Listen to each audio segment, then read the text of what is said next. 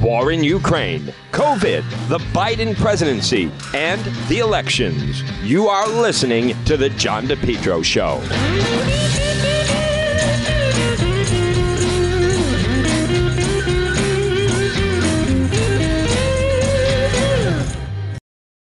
Folks, you're listening to the John DePetro Show weekdays. We start at 11.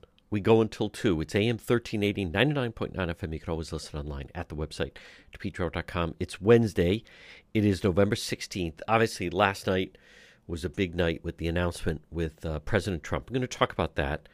But I also want to um, mention there's an interesting story that I just saw posted in the Valley Breeze. And it talks about, and I was there – and I even had him on the next day. Dick Fossa, who was the mayor of North Providence, who's the chief of staff to North Providence Mayor Charlie Lombardi.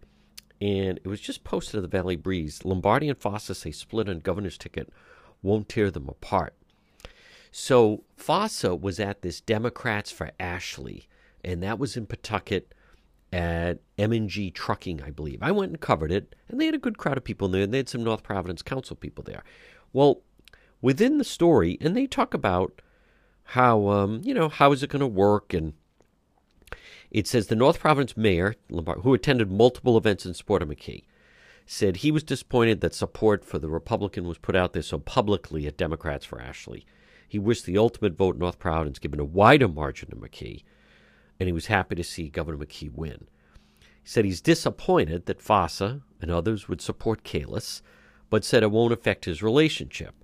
So Lombardi also said, thank God the vote in North Providence wasn't anywhere near what happened in Johnston. Folks, and this should not be underestimated by the Republican Party. Ashley Kalus won Johnston 51 to 45. Trounced him, really. In North Providence, Governor McKee won 54 to uh, 42. But um, Johnston was certainly different, and I'd have to look at the mail ballots for North Providence. But anyhow, while North Providence and also, how about this? Narrowly voted Sabina Matos, 48 to 46. Again, Republican. Aaron Guckian won in Johnston, 55 to 39. The Republican Party needs to identify Johnston. That is a stronghold for them. That's a place to build on. I, I think, as a matter of fact, I, I believe both North Providence uh, Johnston are places for the Republican Party to build. But that's that's pretty amazing. Now, within the story, though, and again, this is in the Valley Breeze. Uh, Fossa indicated his support was rooted more in political differences with Governor McKee. So he said Monday that Charlie Lombardi, the mayor, knew where he stood, stood and said he was fine with differing. He said he found Kalus to be a great candidate uh, Fossa said she wouldn't be holden to anyone. We also learned in, in this, uh, I didn't see at the time, but so Dick Fossa, who I have tremendous respect for, former mayor of North Providence, chief of staff to Mayor Charlie Lombardi, he was with Helena folks.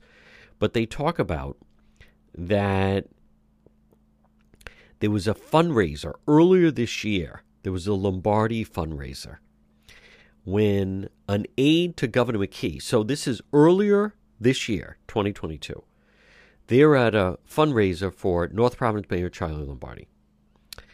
And an aide to the governor came up to him three times asking him come speak with the governor as McKee was in a confrontation with two people from North Providence. Despite Fossa saying the first time, I'll be over in a minute. When he did go over, Fossa said he shooed the two men away from McKee to avoid embarrassment for the governor and Lombardi, telling McKee not to worry about them. They're just a couple of political people from North Providence. What happened next, said Fossa, shocked him. Now, again, this is in the Valley Breeze. Dick Fossa on record. He said he'll take a lie detector test, testifying. McKee turned, so he shoos whoever these two people are away from Governor McKee. And like uh, enough of that. He turns to Governor McKee and he said McKee pointed the two men as he was walking away and say, I'm not taking his blank. I'm not taking his blank. Then he turned to Fossa and said, and I'm not taking your blank. Quote in the Valley Breeze, Dick Fossa, I wanted to punch him right in the mouth. a former mayor of North Providence, political operative going back many decades. Since that day, said Fossa, he's walked away from McKee on multiple occasions, telling him and his aides to never look at him again. That was the straw that broke the camel's back. Fossa said be happy to take a lie detector test on his claim and pay for it himself. Now, Governor McKee declined to comment this week. Lombardi said he didn't hear the exact exchange, but confirmed it went something like that. Fossa noted that both he and Lombardi long agreed on many candidates going back to when Fossa started Democrats for Carcieri, and Lombardi backed that effort. Now, also at the October 25th Democrats for Ashley event were North Providence councilors Ron Baccala and Steve Lopracino and planning board member Shane Pichet, owner of the Centerdale Revival, who has butted heads with McKee on numerous issues, asked Monday whether he was one of the two people who got in the confrontation with McKee at the Lombardi fundraiser. Shane said he would neither confirm nor deny that point. He said he doesn't expect North Providence officials to open support of Kalus to hurt the town. Said he wants to see McKee do well now that he's the victor. Lombardi may have been upset with some people how everything went down, but there's nothing personal in this situation. Shane said McKee has a bit of a record of not having the best approach or demeanor in interactions. And imagines that Fossa, a man he said he has more respect than just about anyone who knows, didn't take kindly to being disrespected in that way. Hey, you go to the election night, hang up on them. Hey, Eva, hang up on them. That's that's true, and also the way he was with the reporter from the Boston Globe. So that that is true. Baccala said he did what he did in supporting Kalus, wishes McKee nothing but the best going forward.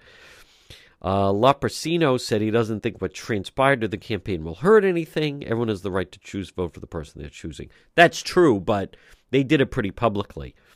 So that is um, incredible. I had not heard this story. They didn't tell it that night. And uh, very good reading in the Valley Breeze. So, and, and let me just say this, folks. I mean, Dick Fossa is obviously someone to be respected. And, and Mayor Lombardi, I mean, he is not the type of person you're to um, to be pushed around. So now I also want to um, point out something very significant happened this morning, and that is that, uh, boy, that's interesting. Um, hmm, that is a very interesting development. So, uh, John Lugo, the Providence police officer, has now been acquitted of his simple assault charge. And so remember, that was the situation back in June at the State House. And it was the abortion rally. And John Lugo was trying to defend someone. He was just acquitted of that assault charge against Jennifer Rourke. So I'm interested to see um, how that is now going to come out because he they moved to fire him from the Providence Police Department, but they acquitted him of that simple assault charge. So that is incredible for John Lugo. This is interesting now. Someone's putting out that he should sue Bill Bartholomew of WPRO for defamation in doctoring the video. Um,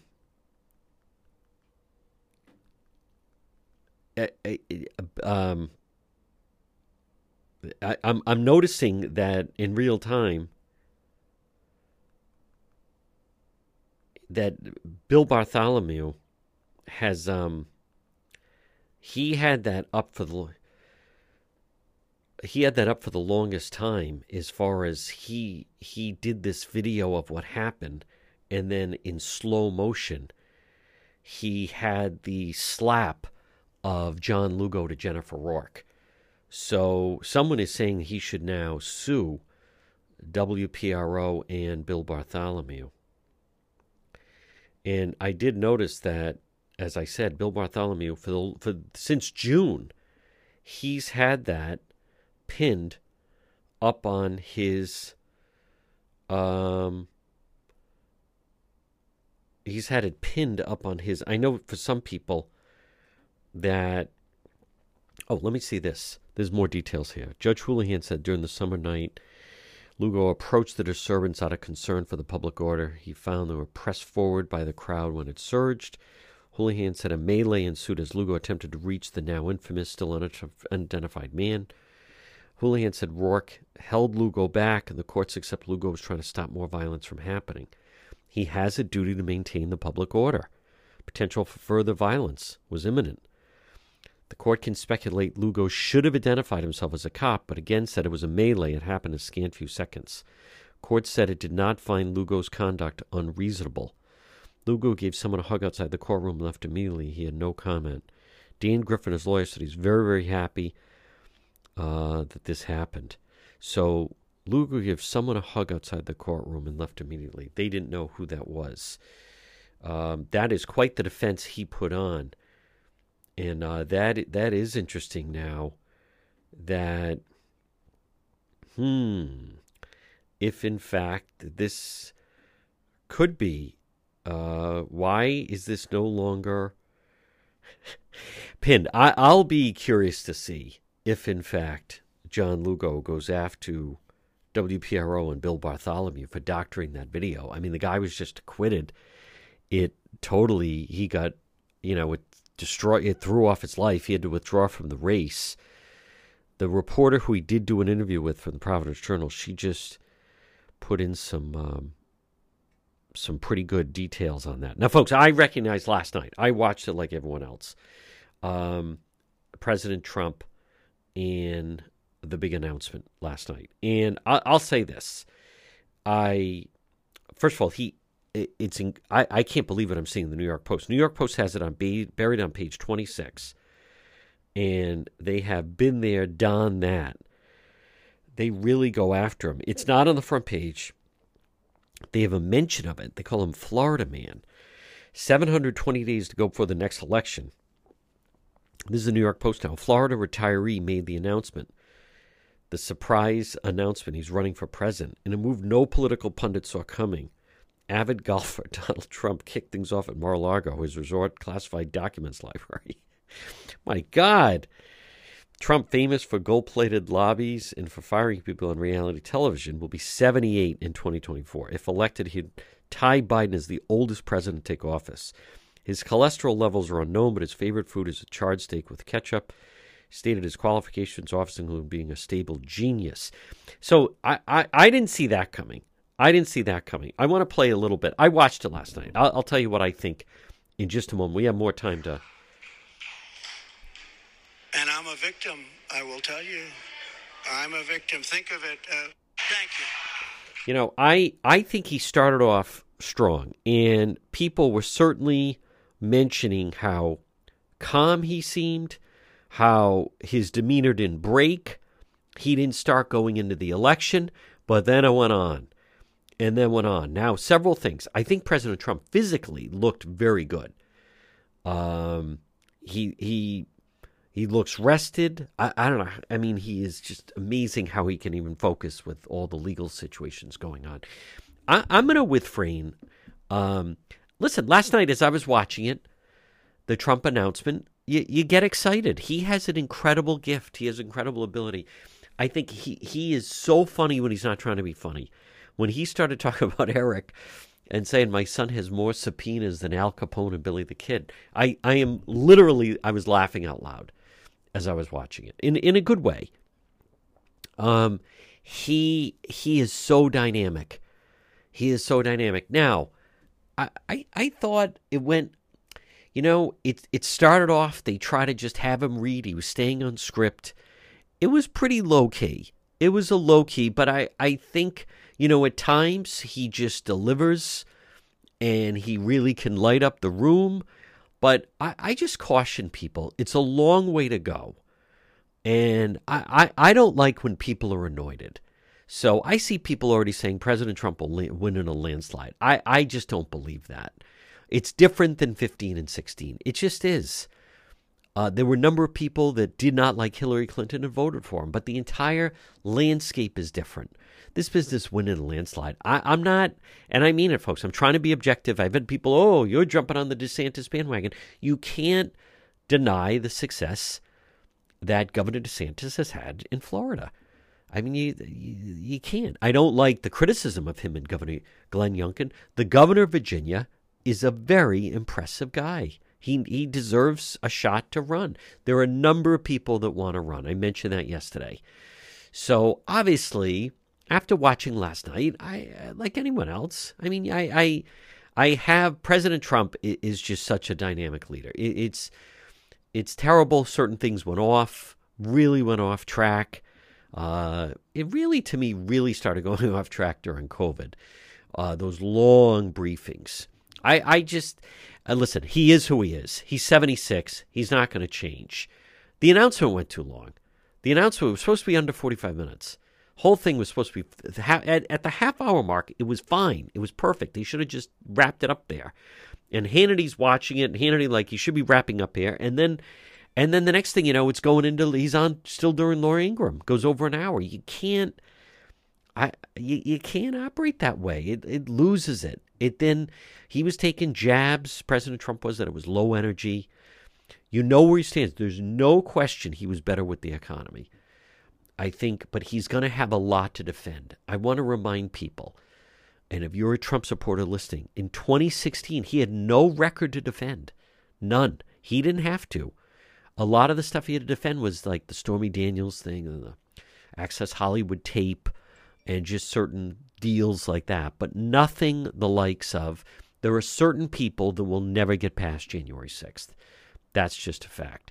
That will be brought out on a debate stage. There are certain people. Um, it was good. Last night, he didn't spend the whole time complaining about 2020, which was positive. I noticed initially the first reactions to people were they thought he had hit a home run and did a great job. Then it dragged on. Then it dragged on. Then Hannity's off. Then Laura comes on and he's still talking. I also want to point out to people that he he's not getting big coverage on Fox. It, the the success that President Trump had was his rallies were covered on CNN. His rallies were carried on MSNBC. His rallies were obviously covered on Fox. He's not going to get coverage on all those places. It's not going to be like that. It's an uphill climb. You can't rule him out. Uh, sometime next year, we will see him on a debate stage with some of those people Nikki Haley, I think Chris Christie, Mike Pompeo, Mike Pence, and then we'll see how he handles himself as he's just along a line of other Republicans. So it's a long way to go. I thought, all in all, it was a good night. I was happy for the president. Looked to be a tremendous crowd, and Mar-a-Lago looked great, and the flags. And it's also interesting. His daughter, Ivanka, is not on board this time. She is not. She's going to sit this one out. Her and Jared Kushner for different reasons. They're just not going along on the ride for this one. So, but all in all, you know, we'll play some sound coming up. People are reacting to that. But I would just caution people it's a long way to go. You can't tell. You really start to see them out there, and then we'll see how things are handled. All right. Much more ahead right here on the John DePetro Show. It's getting cold already. This winter, keep your family, your employees warm with Matthews Oil Company. Call them today, 401 942 7500. Matthews Oil Company, 24 hour emergency service. For over four generations, they make it easy to keep your home comfortable and safe trusted oil delivery. Call Matthews Oil Company today, 401 942 7500. You can find them online, matthewsoil.com. Matthews Oil, premier dealer in Rhode Island, delivering the highest quality heating fuels. At Matthews Oil, they take pride providing reliable, affordable service for you and your family. Celebrating 90 years of service. Call them now. It's going to be a cold winter. Get that tank filled Call Matthews Oil Company today, 401 942 7500. In an emergency, they offer 24 hour emergency service. Matthews Oil Company, 401 942 7500. To the John DePetro Show weekdays. We start at 11. We go until 2. It's AM 1380, 99.9 FM. You can always listen online at the website, depetro.com. Joining us right now, he is a columnist with the Boston Globe focuses primarily on Rhode Island. It is Dan McGowan. And boy, Dan McGowan, your column, How Not to Fix the Providence Public Schools, certainly has people talking in the city. I'm going to push back on this a little bit, but I want to give you a chance. to make a good argument in this, but it was really extraordinary. And and I, I think just some people, maybe election fatigue, uh, hangover fatigue, didn't fully get the attention, but to have Ambassador former Mayor Joe Paolino, to have Angel Taveras, and then also current Mayor Jorge Elorza have a press conference with with uh, incoming Mayor Brett Smiley at City Hall, and I, I don't know how else to look at it other than really take it to the teachers union, and all three of them on record. Here's what you need to do: get more charter schools. You need to, as you write, declare war on it. Um, I, I really want to hear, you know, your thoughts on on what it brought you to write the column where you it sounds like you didn't like any part of this at all. Well i should say you know you and i have talked about this for a long time john. I mean there's probably been nobody uh, maybe with the exception of you uh, in the local media who's been more critical of the providence teachers union you know in the, in the last couple of years. Uh, you know, I, I have I, I think that they without question have been obstructionists on the takeover um, I thought they embarrassed themselves by the way they treated Mayor Elorza years ago and the, uh, you know, when he gave his state of the city. State of the city, terrible. and, and, so, you know, let's be very clear. No fan of the teachers union the way they act here. I think what is what was troubling to me about this, and you're right, it's an extraordinary move to have, you know, uh, the current mayor, two former mayors. By the way, they're not all best buddies, right? Paolino and no. Taveras uh, get along really well. They don't. Neither of them particularly like Mayor Elorza very much. Right. Um, so there's interesting dynamics there. The the thing that I found uh, just frustrating, uh, you know, as somebody who covers this, is there is real need for dramatic change um, in the Providence School Department. The in, in, in, in with the contract and with everything else, I think the challenge that these that particularly led by this mayor, Mayor Elorza, is they have been able to build zero support for actually doing it. And for the last couple of months, or certainly the last couple of weeks, Mayor Elorza has been running around town trying to get people on board. I'm talking about Brown University, the Rhode Island Foundation, uh, the Partnership for Rhode Island, the Education Commissioner, and Angelica Infante Green. And everybody has said to him, look, this is going to do more harm than good. It's going to put Brett Smiley in a particularly bad place because the teachers already don't like him because uh, he was a part of the Raimondo administration. Uh, it's it's a, the the, te- the the charter schools are saying we don't have the space or the bodies, the teaching bodies, to actually do what you're asking to do. And I think the mayor want I think Mayor Elorza especially wanted to make a little bit of a splash here. He succeeded in that but um, I think it, I think it actually pushes back a little bit um, the ability to get realistic things done in the in the school department because uh, again it, it's absolutely needed. It's just I, I think this was the wrong approach. Dan McGowan, you're right. there was no governor, no state lawmakers whom the mayor acknowledged need to change the teacher tenure law. Do we know? I mean, I I would have been shocked after what just happened, let alone you know Governor McKee got the endorsement from from Bob, you know NEA and Bob Walsh. Right. I was there any reach out to try to get some? I, I can't imagine he would want to be there. Never mind he's on vacation. But w- was there any element to try to even bring him into the mix on this? Well, there was an element by the governor's office to attempt to get him to not do this. I should say. Yes. Um, right. What there, interestingly, there was an exchange that I, I, I asked the mayor directly. I said, "Look, I was like, have you talked directly to the governor about this? Like, have you know, have you? Because as you know, again, for listeners out there, currently the truth is Brett Smiley can't do anything about the Providence Public Schools because the state controls the system, right? And I asked, you know, have you talked to the governor? And Mayor Lewis looked at me and said, that's Brett's job, uh, which is an interesting. It shows you the dynamic of the relationship that the current mayor has, you know, with the with the governor, uh, right. you know, who, who's going to be here for a while. But you're right. Look, there there are going to be a lot of um, uh, people who are going to be willing to jump on board uh, for something like that, especially after you, after you watch, you know, the the support, like you said, at least of the NEA. Remember the the Providence Teachers Union, part of the AFT, actually endorsed Nellie Gorbea um, for for governor. So That's right. There is no love lost there. I mean, Governor McKee, especially now feeling very bold or emboldened by his victory, um, you know, you do wonder maybe maybe he will be willing to, you know, he'll, he'll be nice to the NEA and maybe be a little less nice to uh, the AFT. I think that the the challenge here is I wouldn't expect a bunch of politicians who without question, you know, the, the unions, the teachers' unions especially, have way more influence and way more power, um, you know, at the state house. I wouldn't have expected you to fill the room with, uh, you know, with a bunch of politicians. What I would have liked to see if the mayors were going to do this would, would be to see some level of might from you know, the Rhode Island Public Expenditure Council, who just, you know, came out with a scathing report on schools. Uh, you know, some of the business leaders, the chamber, um, you know, folks that could that could say, "Hey, we've we've got your back." Because right, the, you go back to the you know the best example of this is years ago when when Gina Raimondo was able to get pension reform done.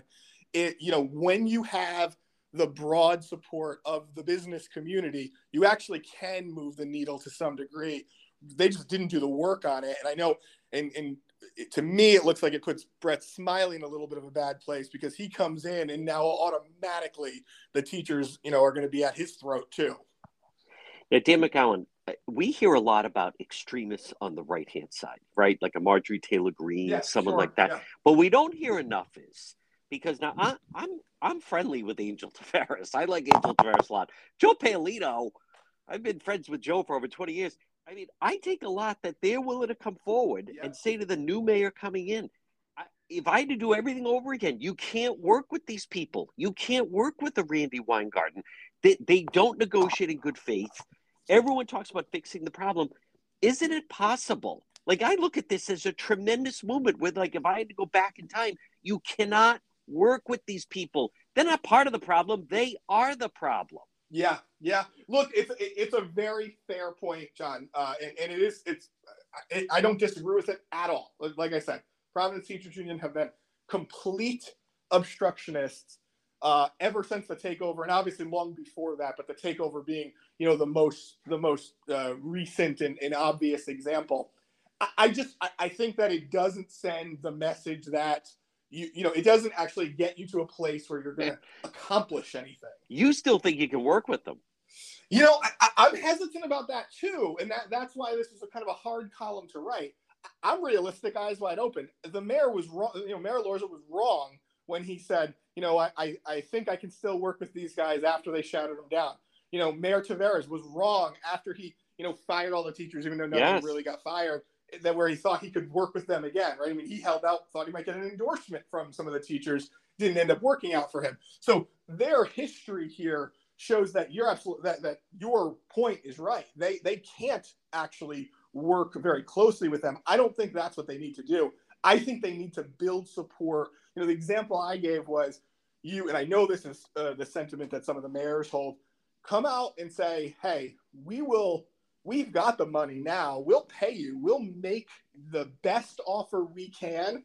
But if we're going to give you more money, if we're going to make you the best paid teachers in New England, you got to do longer school day, longer school year, hiring and firing power for the, you know, like the charter schools have. You can do those things, and then you put it on. Then Dan McGowan and John DePetro are saying, well, "How could the teachers turn this thing down?" That shows you, I think, the message that I, think that's where the, the public, in some ways, could turn on teachers to say, you know, the, the, it seems like Providence is being pretty reasonable here. In this case, you're not seeing that because you're not seeing these mayors kind of build any support for it. I'm also very skeptical about what they're going to do going forward. I think Mayor Elorza is going to kind of disappear.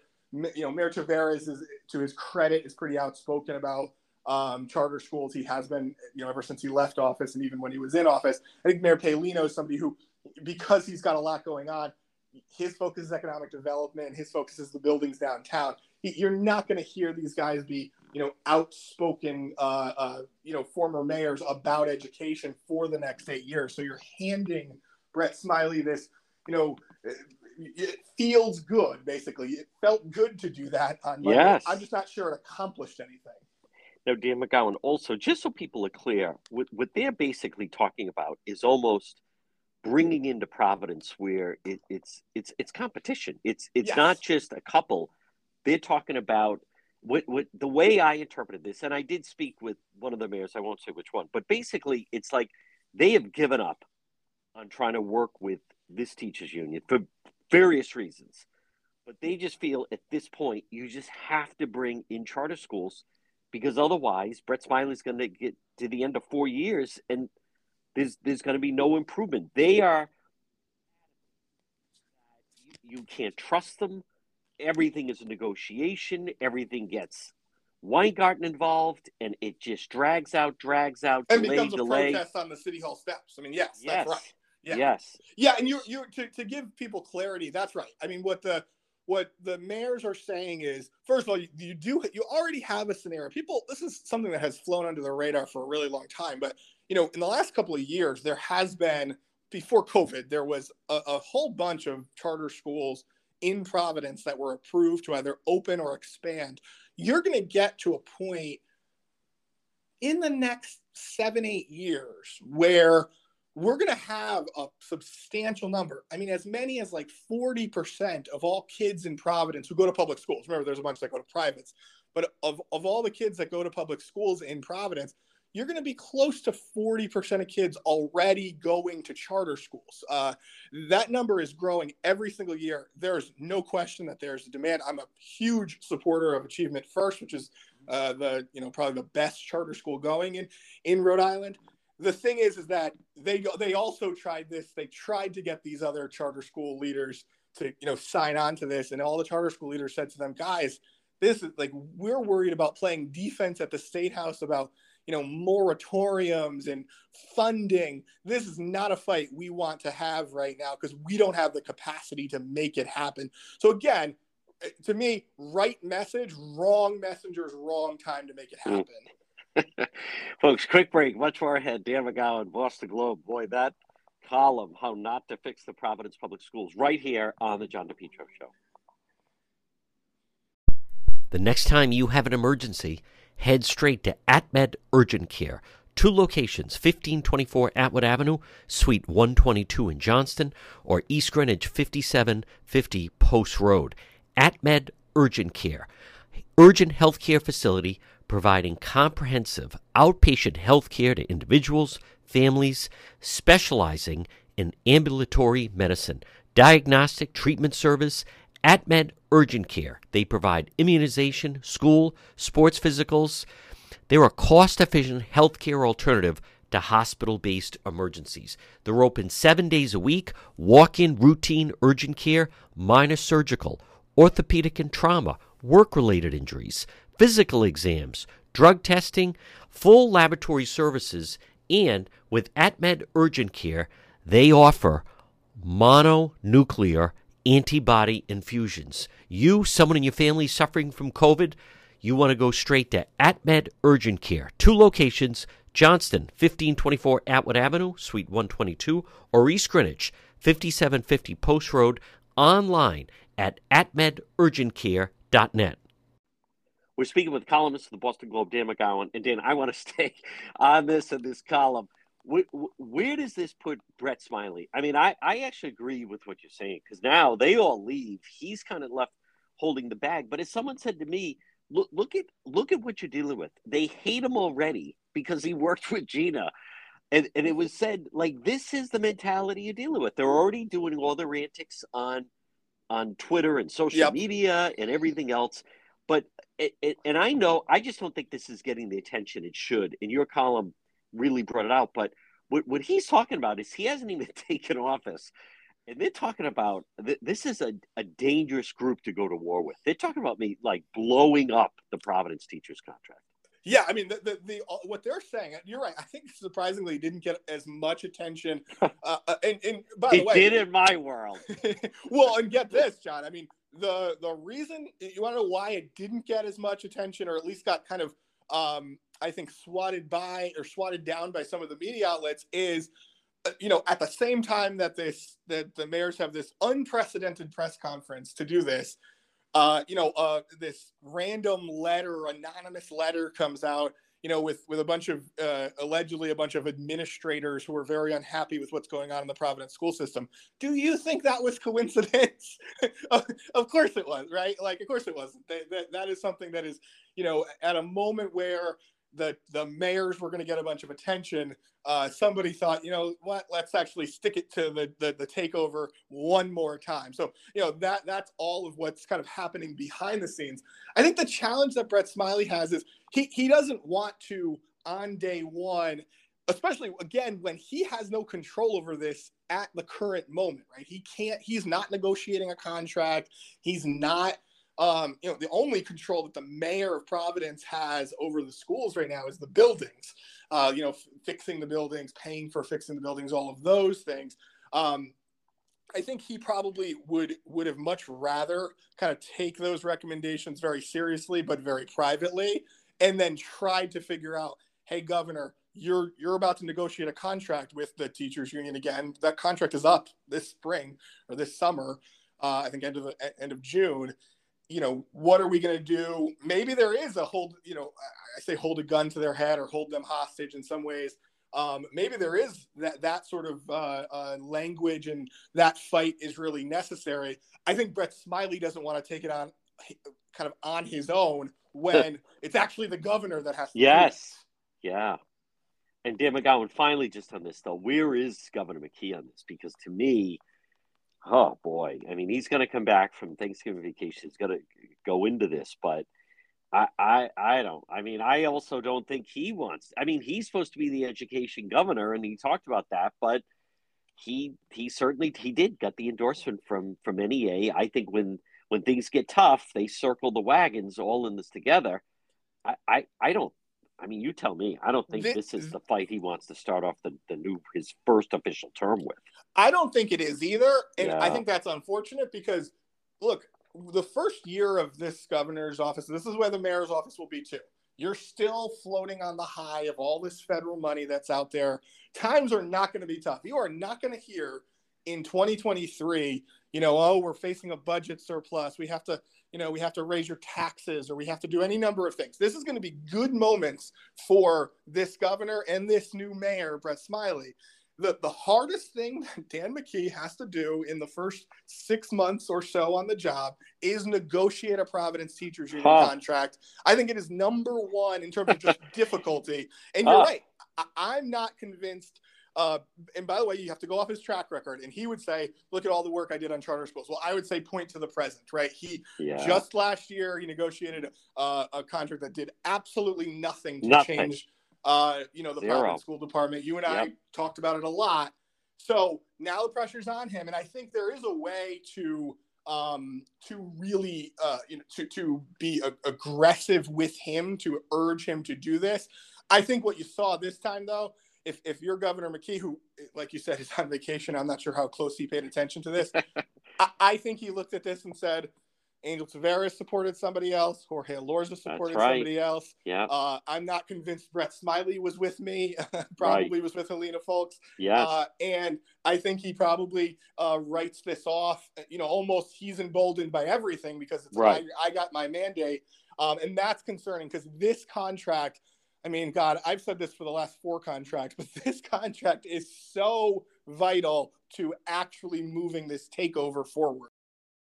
The Cowesett Inn, 226 Cowesett Avenue in West Warwick, Rhode Island tradition since 1977. Delicious food, great atmosphere, whether it's lunch or dinner or drinks in the lounge. They can also accommodate large groups. A great meal, a feast is waiting for you at the Cowesett Inn. Stop it and see them all year round. 226 Cowesett Avenue in West Warwick. They're waiting for you at the Cowesett Inn. Folks, we're speaking with Dan McGowan of the Boston Globe. And I want to point out there's some very interesting stories in today's Boston Globe, starting with Dan McGowan. Did you watch the Trump announcement last night? The Globe has extensive coverage of it. I did. I, I always, I, whenever Donald Trump has a big thing, I, I uh, I like to follow your Twitter feed along oh the my way. god! It's very entertaining. Like it starts off, he's you know look how he's disciplined. He's so calm. He looks tan. He lost a little bit of weight. Hey, he looked good. And, he looks good. And then he looked fantastic for a guy seventy six years old. And then it goes on. then he starts talking about the raid, and it just what was supposed to be under. They told Fox under forty five minutes. Under forty five minutes. That's why Hannity then they missed the end. He just he didn't even keep that. It's I I don't know. It's, I think it was a rough. I think it was a. It's a rough start. Although again, you go back to the first. You know, everybody thought he he killed himself on day one last time when he's talking about Mexican rapists, and actually it just it, his support. You know, jumped from there, and he never he never looked back. And so you know, I, will be interested to see some of the polling. I think it, you know, you've been talking about this, and you and I know this. I think Ron DeSantis is a very credible candidate here. It's going to, yeah. you know, it's going to divide the party to some degree, but um, to me, you know, until I see this guy lose, I still yeah. think he's in a pretty good spot. Yeah, he's ferocious on the debate stage. The ads libs, though, that's what I want people to understand. Yeah. I mean, who would say my son he got more subpoenas than Al Capone and Billy Pickett? that was not written on the teleprompter. People were very clear about that early this morning. I get email that was not on the teleprompter. There's also a really interesting story about the governor. Maura Healey says she lives in Boston. Reality, she moved out of the city. You know, this would be interesting, Dan McGowan. We saw Charlie Baker. He certainly didn't want to. He, you know, in Swampscott, the different protesters going his home. I, I think this would this is interesting if you know maybe I, I don't need to tell you exactly where i live. I live you know somewhere in the city. Sometimes i'm there maybe sometimes i'm not. Well it shows you that the i found the story to be bizarre because i just think about us in rhode island where you know you it is just sort of natural that you know where everybody lives or you think you know where, right. where everybody lives. Um, it was interesting that she didn't tell anybody and it wasn't made all that clear. I do wonder though, you know, was it known and maybe it only just got reported now? Um, I'm not sure how much it matters. It, you know, obviously she got elected with a massive mandate and she's, you know, she's in good shape there. But you know, you don't just. I, I think in one of the story, I think one of our stories, you know, there was a suggestion that it might only be temporary, and I, I kept thinking, what what does that even? what does that mean? It's not like Seth Magaziner moving to Cranston for a little right, while. I don't. Right. I don't understand what it what it exactly means. Now, granted, she's the governor; she can live wherever she wants as long as it's in Massachusetts. Um, but very strange uh, clearly something that she didn't actually want people to know, at least when she was running for governor. I wonder if it was, you know, you you already as the Democrat favorite in, in Massachusetts, you're already going to get labeled kind of as an elitist and all that stuff. Moving to Cam- moving to Cambridge, I wonder if that's what she was. Uh, maybe she just wanted to avoid that criticism, but I mean, she obviously won in a landslide, so it wouldn't have mattered. I don't think. Yeah, it could be. I mean, I it could be as simple as maybe you know you, you, she's going to have police protection, so maybe you know need to get proper accommodations where you can have that yes. and whatever it may be. I also want to give credit, folks, to uh, we're speaking with Dan McGowan of the Boston Globe, who was hosting a radio show last week, and I tweeted out a question, and he actually in real time asked the person the question. I, I Jim McGowan, just what what are your thoughts? I know you interviewed Katie Nee uh, daughter of the, you know, obviously, the, I think the most powerful person in the state, yeah, uh, the labor leader, yeah. um, with the Magaziner campaign. But I, it just, and again, I'm not, you know, I don't have a tin hat on, and I'm not talking about election denier, but it, I, I just look at like I, I've yet to hear an explanation how Fung won with the day of voting. Fung ran close. You know, uh, Seth Magaziner beat him as far as early voting, but now it's to it's almost fourteen thousand mail ballots that Seth Magaziner got over Fung's four thousand, and I, am just curious your thoughts on that. Yeah, it was one of the things I, I, had on my list to want to talk to Katie Nee about. Oh, because, okay. Again, she's what? No, but by the way, you you oh, So my tweet was irrelevant. Thank you. No, that's just my way of shooting you down. Of course, it was All relevant. Right. All right, go ahead. no, and and I and, and, and it is it, it's one of those things where um, I clearly, you and I talked about this a little bit last week. Clearly, there was a concerted, you know, a, a strategy to do this, and she talked about it to some degree to say, yeah, you know, our job. We we knew we were going to get the abortion voters with us, right? That was always the thing. We needed to kind of expand the, the, the universe, as they say, and get people who vote in presidential elections only to come out. And it's just much easier when you do that, uh, you know, when you can do that with lots of time in advance, you can say, hey, you know, did, did you get your mail ballot? Did you apply for your mail ballot? You can follow up much easier. The question that you are raising that uh, you're seeing this play out nationally, right? It is why do the Democrats have such a massive advantage when it comes to, I mean, you look around everywhere around the country, you're seeing, you know, three to one margins of Democrats yep. voting by mail look in Rhode Island, part of it does come down to that organization. There was a lot of energy around Allan Fung, but at the end of the day, Allan Fung had a, I think a limited amount of uh, of actual bodies to do the work. Right. He had no mail ballot operation. I'm and, learning no and, mail ballot operation. And so there's you know there's your flip side. Meanwhile, right on the on the Democratic side, you have every public employee union yes. who can do whatever they want to make this happen to yep. you know take time off you just have i mean it, it is I, given everything that's happened in the country it's hard to you know talk about this in terms of battle but the army that the democrats yeah. have I think across New England, but again, you're seeing it elsewhere. I mean, Nevada, you're seeing those those results as, as how that happened. You're seeing a little bit in Arizona, um, although Kari Lake was able to get closer. In fact, uh, though it didn't didn't work out for her um, you know, I, I, think it is. I think it's that that machine that we talk about, um, and, it just means you're getting so. Use the Providence as the example, right? Where where somebody like Dan McKee wins 80% of the vote in Providence. I think oh. uh, I think Seth Magaziner won about 75% of the vote. Wow. In in his part of you know the, the part of Providence is in the second district. The, the the thing about the mail ballot vote is that you it's not so much that you know it's it's Garrett you know it's you you switch names from Republican to Democrat it's that no. 5000 of those people probably would never have voted right if they right. weren't strongly urged to vote yes yeah. Um, and that's what this is it's it's an aggressive thing and I think you're seeing the Republicans you know, you, Ashley, one of Ashley Kalus's campaign people said, "Look, Republicans have to get better at this." I think Republicans know they have to get better at it because right now it is just it could change the electoral map everywhere for the foreseeable future unless Republicans, unless two things happen. Republicans either get better at it and, and really start to embrace it, or, you know, laws are overturned. I just don't think laws are going to be overturned because the Democrats benefit from it. Like in Rhode Island, there's no reason for Democrats to change laws they benefit from.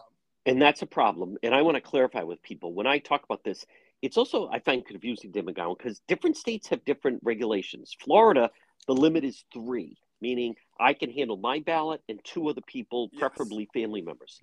Here's the question I have, and I, I, don't expect you to have an answer, but I don't hear them ever address it. In New England, neighboring states, Massachusetts, the limit is 10. Connecticut, the limit is 10. Rhode Island, it's unlimited. Unlimited. I don't right. think my. I want to be really clear. This is nothing about Dominion machines or anything like that and I don't hear anyone address it. But I don't think my opinion. I don't think the campaigns should have anything to do with it. I don't think you should be touching all these ballots.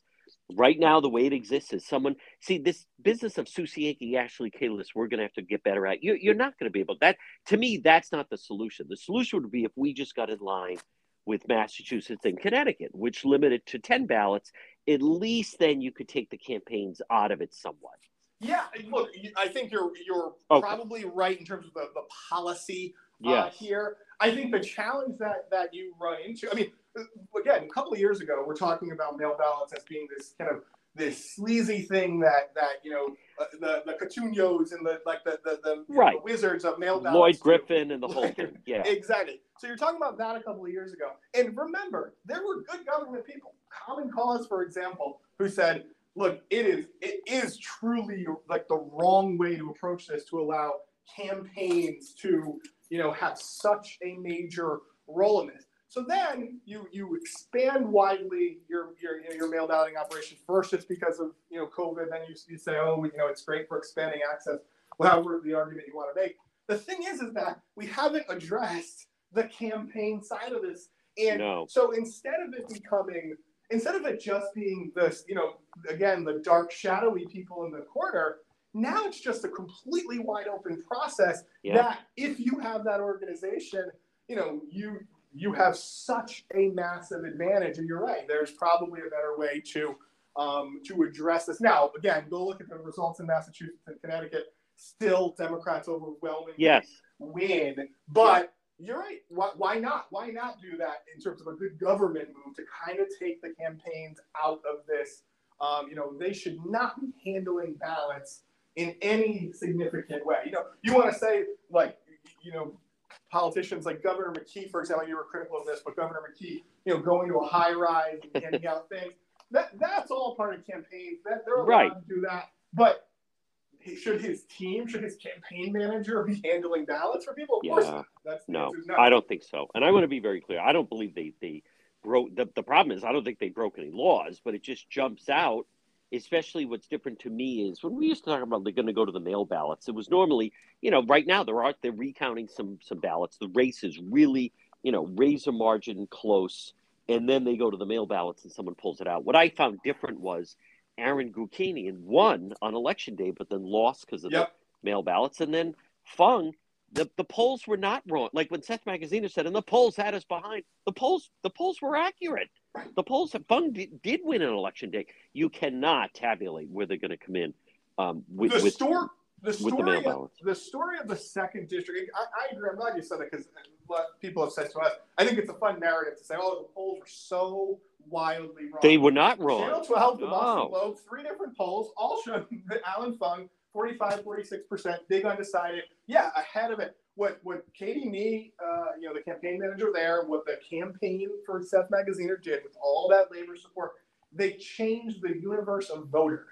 They they they got more people to turn out, more people to do their mail ballots, uh, and and that's what changes their their election. Again, they lost. Now, would they definitely have lost if everybody had to vote on election day? It's there's no way to say that for sure. Right. But winning three to one on mail ballots uh, obviously is what that's what gives you a you know a three or four point win as opposed to maybe losing by one point. Yes, and the, Dan McGowan, the polls on on the McKee Ashley Kalus race weren't that off, except he blew her away with early voting and the mail ballots, and it's it's impossible to calculate how that's going to fall. But yeah, she was right around the, where right right where Channel Twelve and the Globe had yes, her, her yeah. Too. No, the polls were right on the money with that, and so now and and then I mean we could go on and on. I have heard though, and I put in a request with the Board of Elections because I've heard now that these express machines we used in certain assisted living and nursing homes. If you go into a polling place they have an express machine. It's for the blind. Uh, yeah. Uh, it's for someone who's disabled. Now, that's the first I've heard that they were using that outside of a polling place. Um, I'm going to wait to see what they come back with. But I, I, I, just find our voting is getting a little too complicated. I mean, I know President Trump last night said same day voting, mail ballots. I, I, I don't know if we're ever going to go back to that. But this business that, you know, there are people floating around Providence saying, I can get you 1,000 mail ballots. I can get you yeah. two thousand, well, depending on the price. That has to end. You're you're right that that has to end, and you are even more right that that absolutely happens. And here's the difference between this year and uh, let's say ten years ago. There's always been a handful of people who say I can get you a thousand votes, and then when election day comes, they actually get you 200 votes or 100 right. votes. Right. Now, what the mail ballots clearly show is the guys out there who are doing this work, who tell you they can get you a thousand votes, they actually can get you two thousand votes. That's right. Yes. I mean, and she, uh, from what we understand, she gave a retainer, a very expensive retainer, to the the mail ballot king, who did deliver, by the way. I mean, he got almost seven thousand mail ballot votes for her, but right. it didn't compare to the McKee operation. Folks, I start the day. You can tell. I also like. There's a good link to. Um, boy, Josh McDaniel, things are just going sideways for him with the, the Raiders in Las Vegas. Uh, there's all the different stories you can read in the Globe. I also love there's a story in the Globe. Thursday is the new Friday, and it, it's not written by Beth Teitell, who I thought it would be, but um, folks, that and, and everything else. And Dan McGowan, if you'd be so kind to extend the offer to everyone that's listening, how folks, you could start getting Rhode Map tomorrow for free in your inbox. Yeah, and folks, even after an election, we still find things to write about. So every single every single weekday, you get an analysis from me or something interesting. We had the Rhode Island angle today on, on past presidents and how they've done, you know, running again after losing the office. Uh, so very simple. Send me a blank email don't have to write anything in the subject line. I'll know what it is. RI News at globe.com. RI News at globe.com. I'll sign you up. You'll start getting it first thing tomorrow morning. Folks, he's Dan McGowan. Dan, excellent job as always. We'll talk to you again. Talk to you soon, John. Thanks.